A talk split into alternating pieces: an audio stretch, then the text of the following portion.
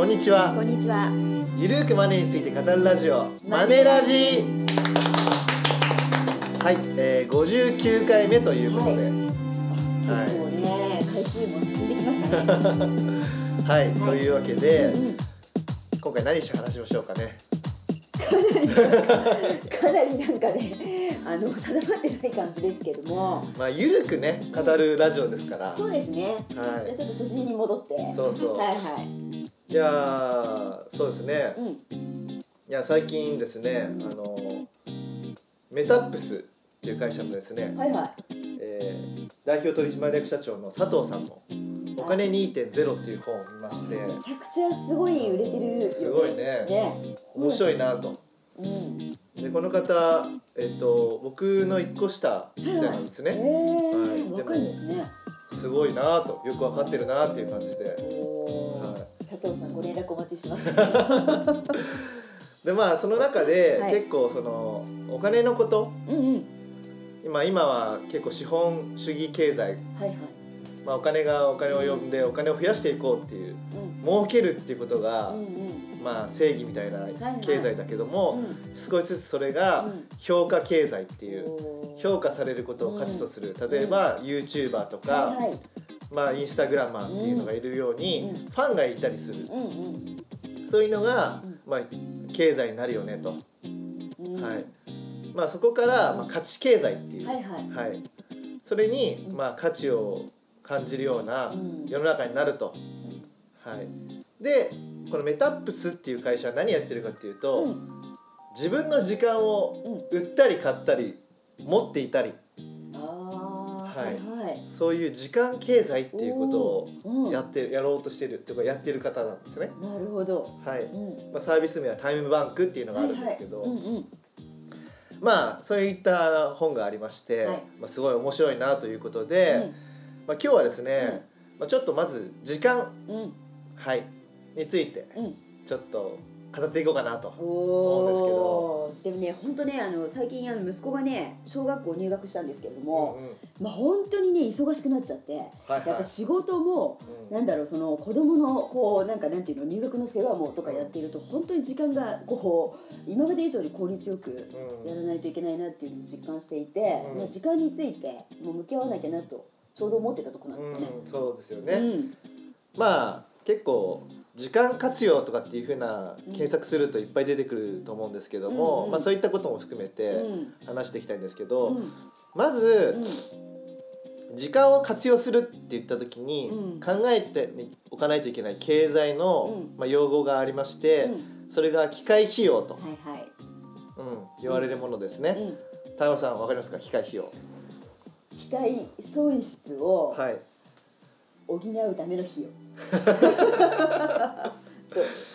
はいまあ機械っていうのはまあ自分が何かをするチャンスというか、うんうん。っていうことじゃないですかそうですね。はいまあということは時間を使用するとかはい。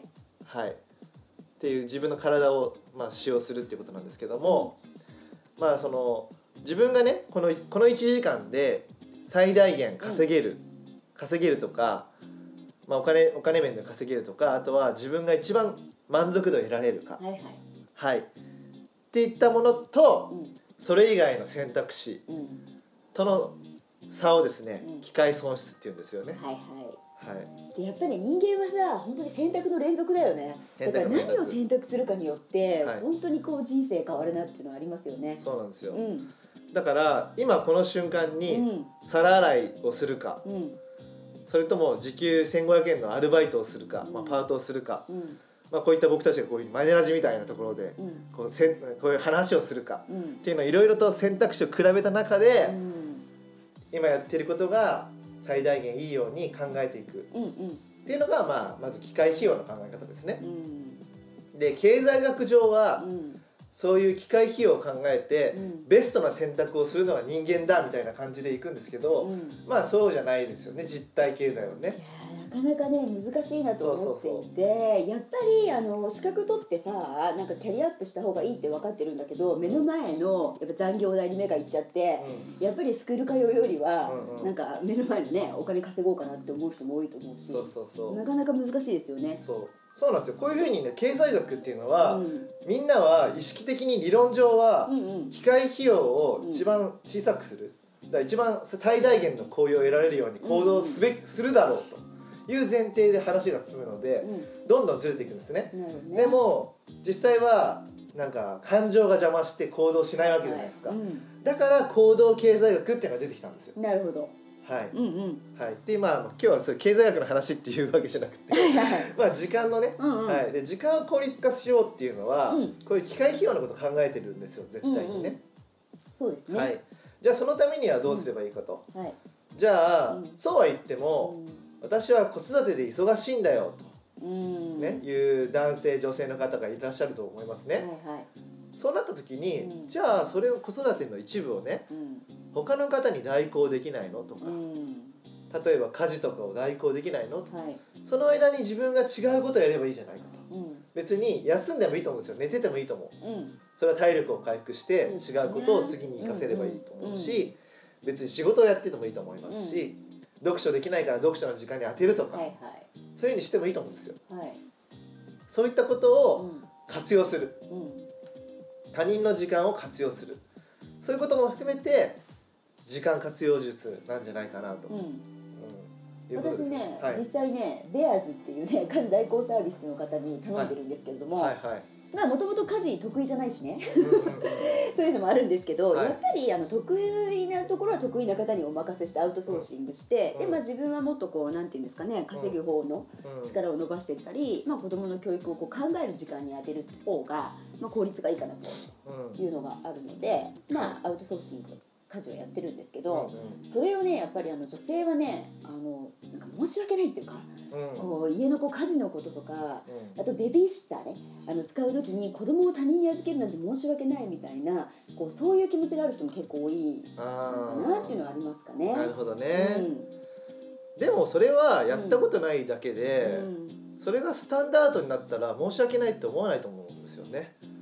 ややっぱりね、うん。あの結構こう預けちゃったりして自分のこう気持ちとかをリフレッシュさせた方がうん。子供との関係も良くなると思うんですけどね。うん。だって、うん。今は、うん。そのまあ、日本ではベビーシッターっていうのが流行ってないから、まあ子供たちにとっては新しいですよね。うんうんはい。でもベビーシッターが当たり前の世の中だったら、うんうん。ベビーシッターをされてない方が珍しくなってうん「えベビーシッター受けたことないの?」っていう感じでいじめられる方になっていくと思う。逆に。そう。あのねどんどんどんどんうん。軸っていうのは変わっていくんですよ。年が変わっていけば。いいね。うん、今の4 5 0代の方と2 3 0代っていうのは全然違うし、に今の2 3 0代とティーネイジャーたちとは全然違うんですよ、確かにね。うん、僕たちはちょうどなんでしょう携帯が出て出始めたからはいはい。携帯がないっていう携帯とか PC パソコンがないっていう時代を生きてないんではいはい。これが当たり前でしょっていう世代なんですね。確かに。で僕たちよりも1個下の世代は SNS があって当たり前の世代なんですよ。確かに確かにね。そう。LINE とか Facebook とか TwitterInstagram、YouTube がない世界を知らないから、うん確かに。そう。だから、うん。チャンネル登録するのは当たり前だし、うん。いいねするのは当たり前なんですよ。うん。でも50代以上の方からすれば、うんチャンネル登録して大丈夫なの？みたいな。通販とか大丈夫？ー詐欺に遭わない？仮想通貨大丈夫？ってなっちゃうんですよ。確かにね。そう。でねほら。ポケベルの時代だから。でほら50代 ネットで批判しているそう。いうなんでしょうき記事書いてる人たちって50代以上の人が多いじゃないですか。仮想通貨危ないとか。まあね。そうそうそうそう。あのこのお金2.0はいの佐藤さんも言ってましたけど、はいはいインターネットが普及する前は、インターネットが普及すると詐欺に遭うから危ないみたいな記事が大量にあったんです。って。ありました。でインターネットの後は SNS ですよね。SNS が普及されるとこれも詐欺とかたくさんあるし、はいよく分かんなくなっちゃう。個人情報抜かれちゃうから、危ないじゃないかって言って、やんない方がいい。はいはい。でも結局広まってスタンダードになってるじゃないですか。そうですねなくてはならないですもんね今そう。ねインターネットなんでね。だから初めにこういうふうな、うんうん。まあ、よくわからないものが来た時って批判が集まるんですよね。まあそういう意味では仮想通貨もそうですもんね。仮想通貨もうんスタンダードになってると思いますよ。それが通貨としてかどうかは分かんないですけど、まあ、資産としてはスタンダードになってるかもしれないし、FX みたいにね。うん、うん、将来ね、そう。う、ん、だから今文句言ってる人たちの意見は聞かなくていいです。うん本当に。で文句言ってる人たちは、昔こういうふうに言ってた間違ってたらごめんとか絶対謝んないですから。まあそれ それはね。できそれがねうん。削除するとかねそれを投稿したやつとかをね。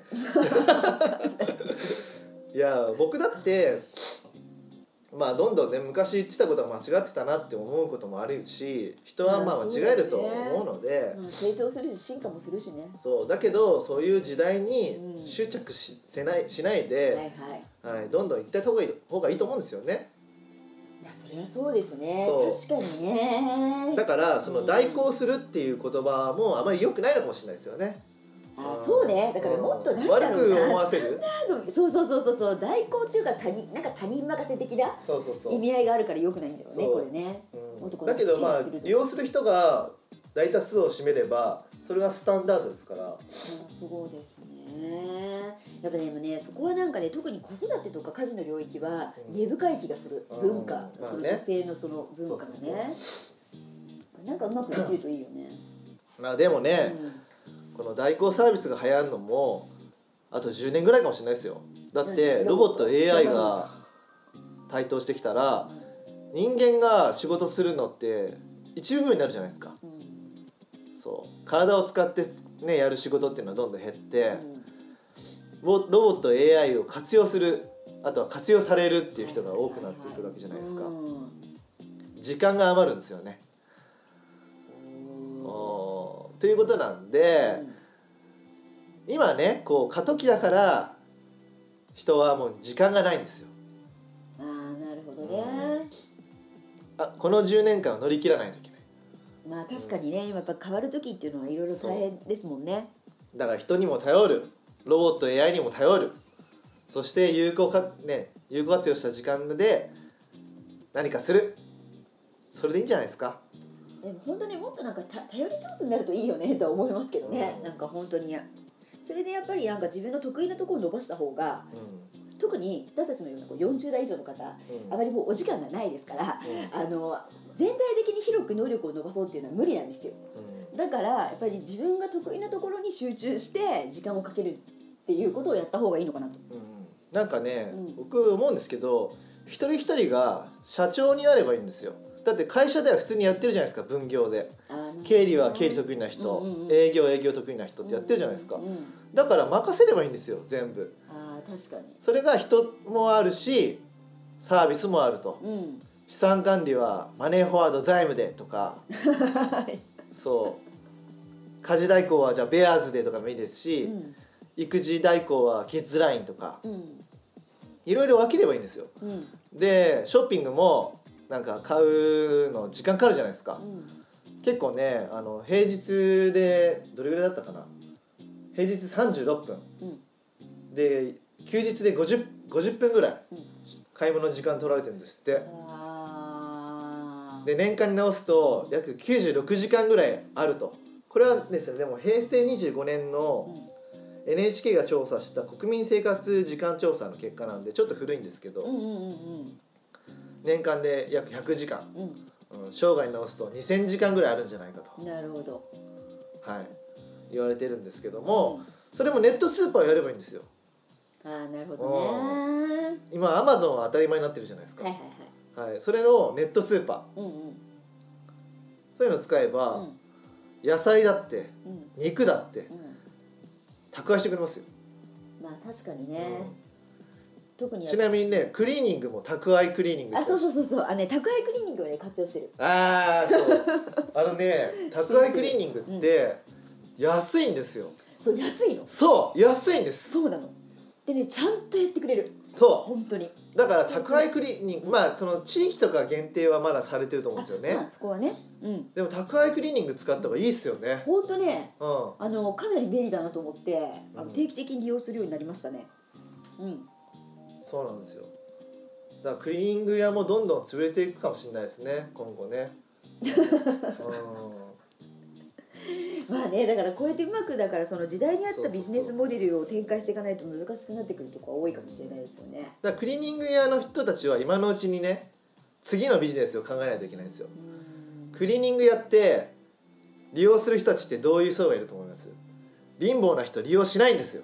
まずアイロンで済ませちゃう。まあね。貧乏だったら。うん。お金がある人たちが利用するんですよ。クリーニングってそもそも、はい。はいね。うん。そういう人たちの情報うをん。何に生かすかですよ。その人たちの情報を持って。なるほど。流出はダメですけどね。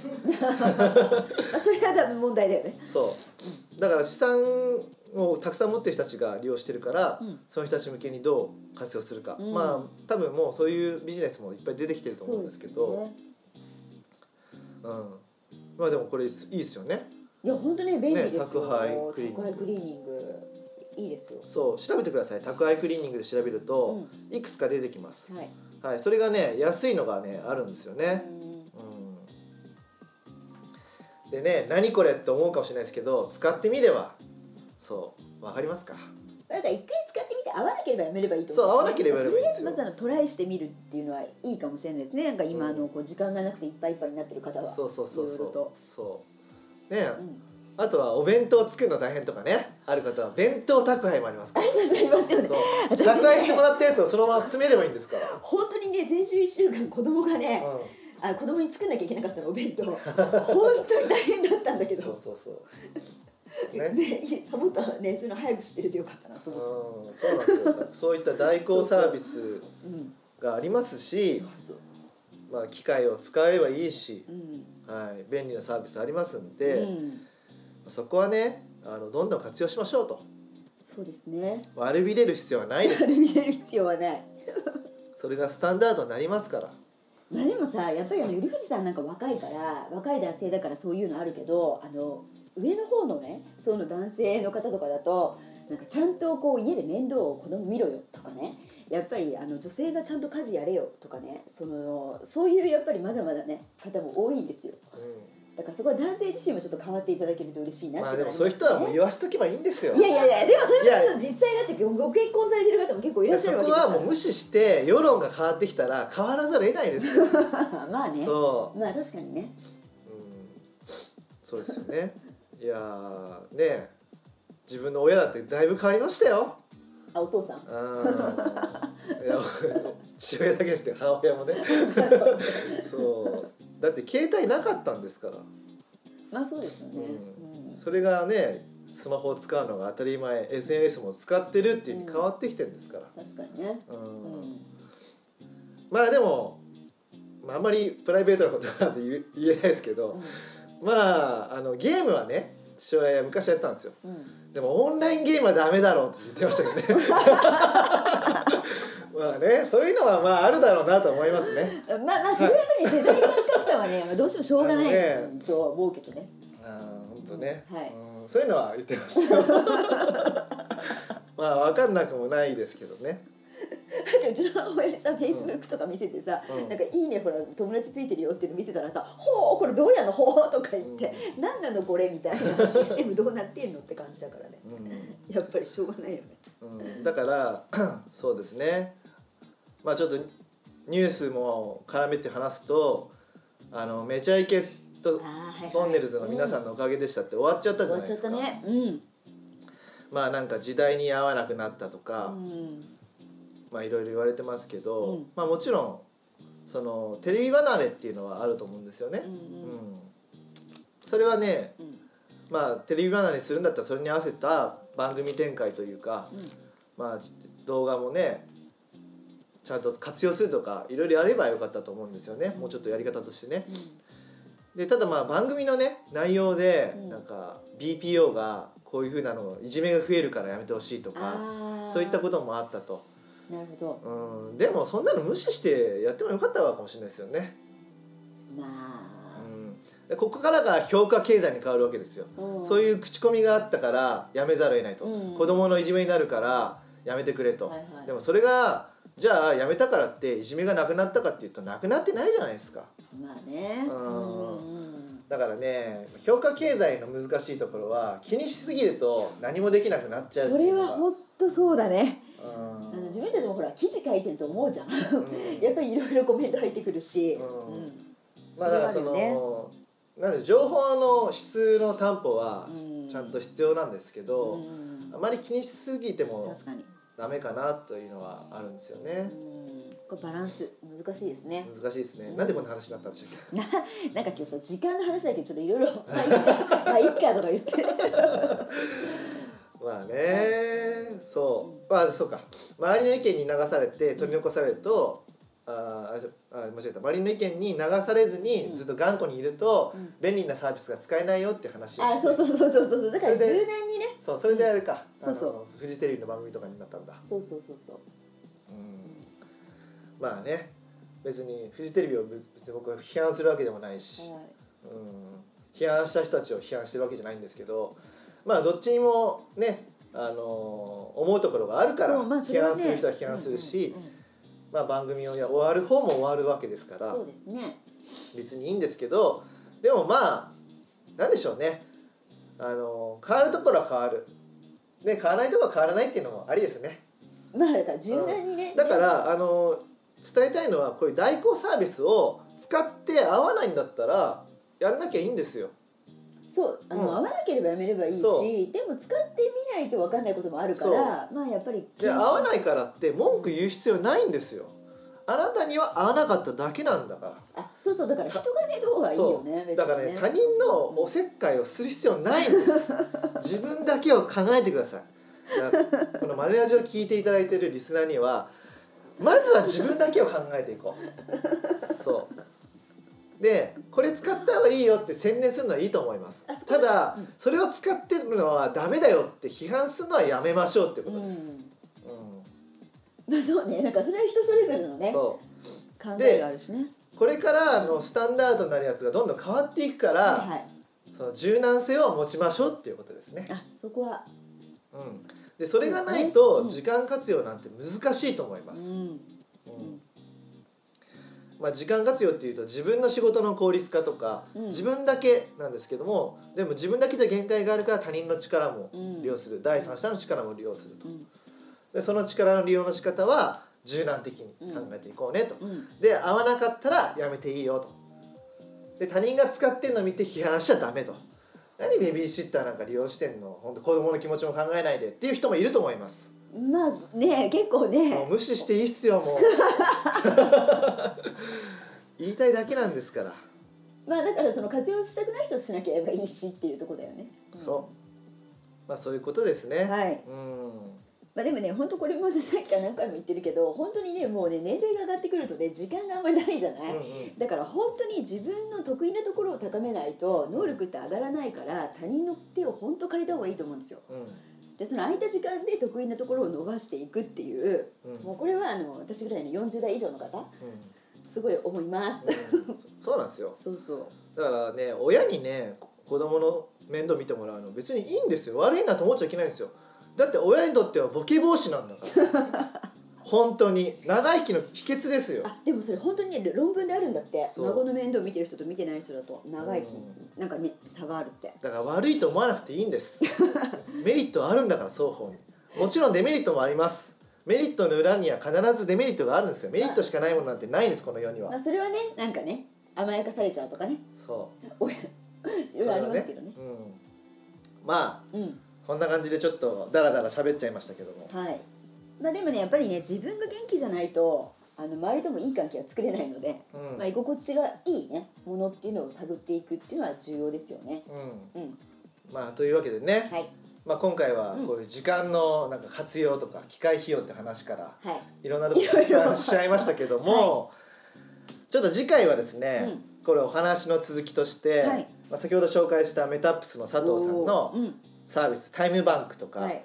あと個人の価値を取引できるバリューっていうサービス、まあ、バルって言われたりするんですけど、とかうんあとスキルをシェアできるここならとかタイムチケットとか、ストーリーとアカデミーとかいろいろあるんですけどそういったサービスもちょっとご紹介できたらなと思っております。はい、というわけで、えー、大樹と高山和恵がお送りしました。またね See you!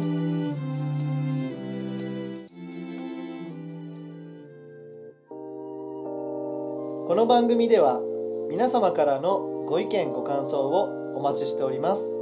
宛先は info アットマークマネー &you.jp info アットマーク moneyandyou.jp までお寄せくださいこの番組はマネー &You 頼藤大輝高山和恵制作リベラミュージックでお届けしました。